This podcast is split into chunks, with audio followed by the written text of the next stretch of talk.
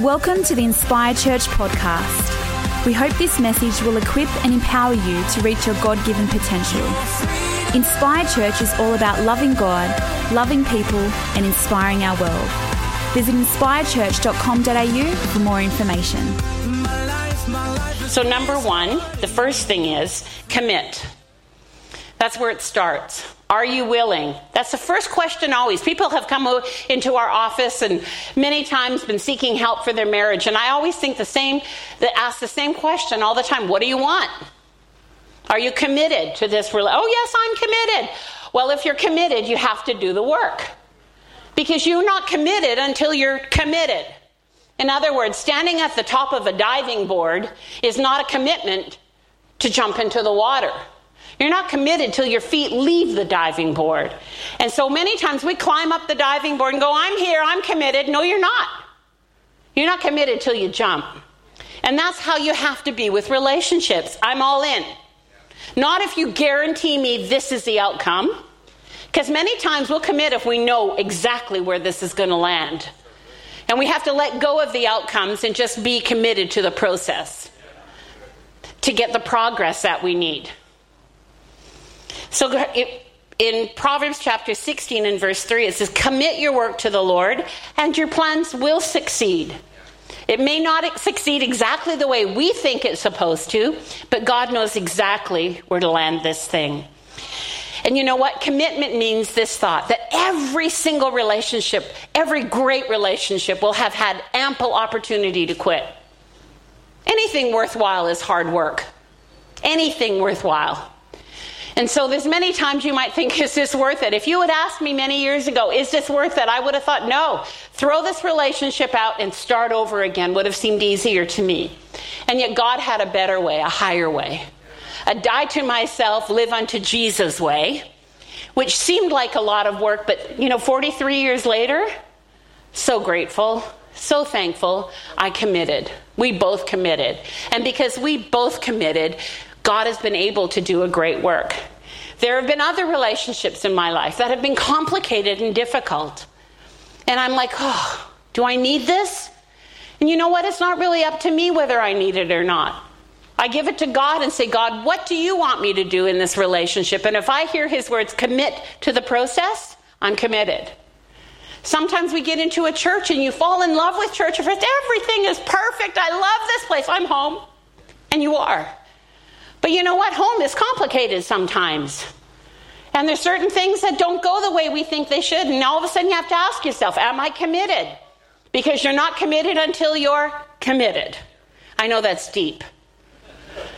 But you know what? You don't know how committed you are until you have a good chance to leave. That's the test. You're not committed when it's easy. You're committed when it's hard. When nothing about it feels comfortable and easy, that's where you know the test of commitment.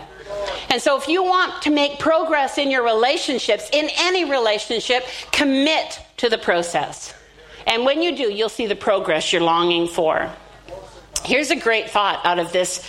Commit your work to the Lord. In one translation in the Hebrew, it says, roll towards. It's a great picture. Roll towards the relationship. And I'm sorry, but I'm going to bring this little example out. I still remember in our early years of marriage, getting in that bed, I would roll as far as I could when I was mad at him towards my corner. Don't touch me. I don't even want to feel or hear you breathe. That sense of, and then we got a king size bed and it went to a whole nother level. The chasm between us was massive because we started with a teeny little bed and then it just like, I'm way over there and I'm not coming close to you. And this picture of love is a heart that moves. It's rolled toward the relationship. In the car when you're like looking out the window and I don't want to talk to you right now. It's that none of you know what I'm talking about. I know that. You're all like really love Jesus a lot. But it's that turn towards and just hold their hand. And it just melts ice. It's not that hard, but that's what commitment looks like. And it's only commitment when it's not easy. And so number one, commit. Roll towards. Number two, check your own heart. We're so busy checking everybody else's heart, and God's like, want to have a look at yours? Want to see what's going on in there? Not really, God. Just tell him or tell her what they're doing that's so wrong. And God's like, yeah, I'll take care of them on their own term, with them. But I'm looking at your heart right now. And one of the best lessons I ever learned, that is, your heart will affect everything you do. Everything you do. Proverbs chapter 4 and 23. I can't hardly ever get through a message without coming to this scripture, because I do think it's the crux of life. And it says, above all else, guard your heart.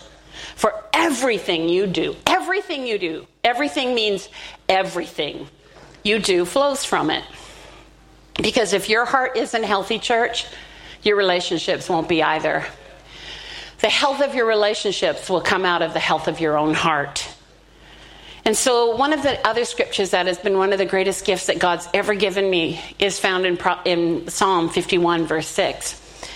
It says, you desire truth in the inmost being, and in the hidden part you will make me to know wisdom. This is where sometimes we sang it earlier, and in just this last song we sang before, How Great Is Our God. Talks about, help me to see truth when I can't find it. See, sometimes we can't actually see the truth of what's going on. Sometimes it's obvious to others, but we're blind to our own situation.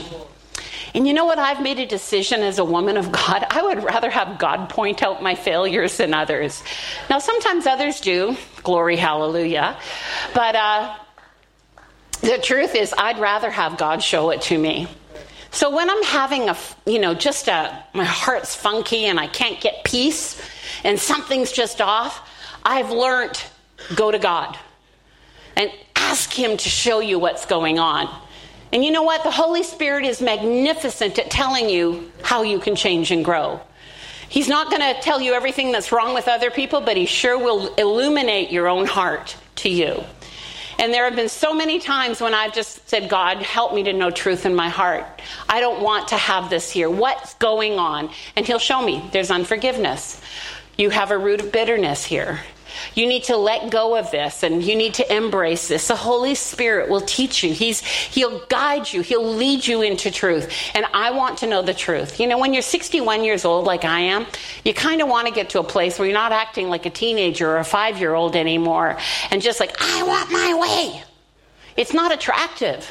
It's not attractive on a 5-year-old, but it's way worse on a 61-year-old. And so I would rather go to God and just say, help me. What is that, God? What is the breach in my relationship? Is there something that I can change in my own heart? Because if there is, I want to do that. So 1 is commit. 2 is check your own heart. 3 is cooperate and collaborate, which means to join forces, work together, team up in partnership and teamwork, which means make a partnership with the people that you're building with. Understand, God puts you in relationship and for a purpose. And if it was easy, everyone would have glorious relationships, which is your first clue that the enemy hates you having strong, God-breathed, Holy Spirit-infused relationships. There is a war on your relationships that have kingdom purpose. So don't be surprised if all hell comes against your marriage or against your family or against your friendship. Hello, we have an enemy. So our job is to collaborate, to communicate and come together rather than be driven apart. Get a clue that the enemy is trying to destroy you and just put your foot down and say, enough already. Devil, you're not going to win. You need to get an attitude with the devil. He's already defeated, but you need to enforce his defeat in your relationship. So often what we do is we just open up the door by grumbling, complaining, gossiping, or whatever about the relationship. What we need to do is shut our mouths down, open up our hearts to God, and then realize we're on the same team. And what are we going to do to take the enemy out? John and I discovered years and years ago when we first started doing marriage conferences, we'd have the biggest fight ever, driving to the conference. Well, that's great. Here you are, speakers, John and Helen Burns, who just had a big old fight on the way in. We got really smart, though. We began to realize that the devil is trying to get us apart. And so we got very savvy with how the enemy works. And we got really good, not just in those situations, but in every situation where I want to, where there's tension, to just decide we're going to collaborate on this and realize you're not my enemy, and just bring peace into the situation. Blessed are the peace makers. And so in that situation, rather than allow the devil to wreak havoc, invite the Holy Spirit in, work together, rather than thinking they're your enemy. Realize you have an enemy, but it's not that person. It's the enemy. Identify his work in there and just consider it null and void in your life. Come together, bring peace into the situation, and then progress. I think one of the most glorious ways that we progress in our relationship is when we come to a place of just overcoming the enemy over and over and over again. It begins to feel really, really great. Like, hey, we're on the winning team, because we are. The enemy's defeated. The only power he has is what you give him. So why would you let him work in your relationships? Why would you let him take out your families or your friendships or your marriage? You have to get really irate with the devil, if you will. Put him in his place and say, not here, not now, not ever. You just have to get feisty about it. And we're good at that today. And so we're not fighting on the way. You'll be happy to know we were quite peaceful coming here tonight and flying on the plane for 15 hours. We were fine coming. Why? Because we have a mission in life, and we're not going to let the devil take us out. All right? So cooperate and collaborate. In Matthew 5 and 9, it says, you're blessed when you can show people how to cooperate instead of compete or fight. That's when you discover who you really are and your place in God's family. And the Bible teaches us, be angry, but don't sin. Don't let the sun go down in your anger. Do you know anger is not always a negative emotion? Sometimes you think, oh, it's terrible to be angry. No. The Bible teaches us, be angry, but don't sin. There's some things we should be angry about that are injustices in this world. We need to take on the enemy and let your anger be used towards fighting the real enemy, not each other, but the devil. Number 4, quickly, is communicate. A favorite quote of mine, I heard this a few years ago, and after I read it, I think I laughed out loud, because I think it's brilliant. And it's George Bernard Shaw. He said, the single biggest problem in communication is the illusion that has taken place. So you think, well, I told them how I feel. They know what I'm thinking. Maybe they don't. And unless you've properly communicated, which actually means to be clear about what's going on, not hiding. The lowest level of understanding is assumption. Well, they should know what I thought. Tell them what you think. Tell them what you're feeling. Be brave with your communication with one another.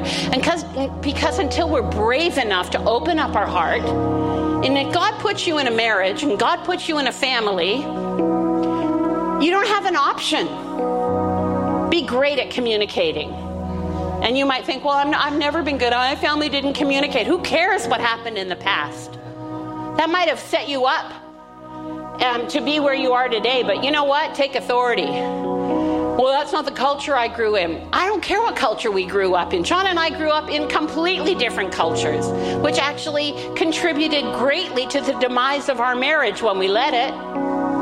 But when we realized we were raised differently, it didn't mean one was right and one was wrong. We had to figure out what was the culture of our marriage. Not the marriage of our parents or the marriage of the culture we grew up in. No, what's our culture? And then communicate your way towards health, which means you're going to have to be vulnerable. You're going to have to be open. You're going to actually have to be concise about what you want and be consistent. And the last point, and it might be one of the most important, is celebrate. Celebrate the wins along the way. One of the greatest guarantees that we are going to progress is the fact that we're celebrating the wins. Maybe we're not where we want to be. John and I aren't where we want to be. There's not one relationship in my life that's perfection. I'd have to say there's a few that are pretty close to perfection, but, you know, there's no relationship that's perfect. It just isn't. And so some of my relationships feel amazing, but not all of them. There's some of mine right now that feel like a lot of work, but they're improving. They're getting stronger. Some relationships for seasons are heavy. They're like, oh, And some of the people in my life that I'm carrying right now, I think, can't you just carry yourself? But they can't right now. They're flailing. So I'm committed. I'm communicating. I'm invested. I'm going to do whatever it takes. And then there's other relationships in my life right now. I'm not sure where they're going to land. Some have been broken. Some have just walked away. But this is my part. I'm not going to walk away from them. They may not be safe to have in my life right now, but I'm not closing my heart. Because I believe in a God who can do miracles in the most desperate of situations. And I'm not sure where you are with your marriage, your family, your friendships today. I'm sure you have relationships in all of these situations. Some feel pretty great. Some feel like they're a lot of work, and some feel like they're broken. But I believe in every situation, when we invite the Holy Spirit in, He can have His way, and miracles can happen no matter what. My goal isn't perfection. It isn't, but my goal is progress. I want to progress in my relationships, because the way of a good person is like the light of dawn, growing brighter and brighter until full daylight. The wicked walk around in the dark and they can't even see what's making them stumble. And I pray that we would be willing to have our eyes opened and say, God, would you help me with this? God, my heart's hurting here. Sometimes we don't want to open our heart to someone because we've been hurt before. Well, welcome to the planet, the universe. Relationships are not uncomplicated. They are complicated. But with God, we can make them easier, and progress can be evident. Thank you for listening to this life-transforming message. For service times, upcoming events, or to find out more about Inspire Church, log on to inspirechurch.com.au.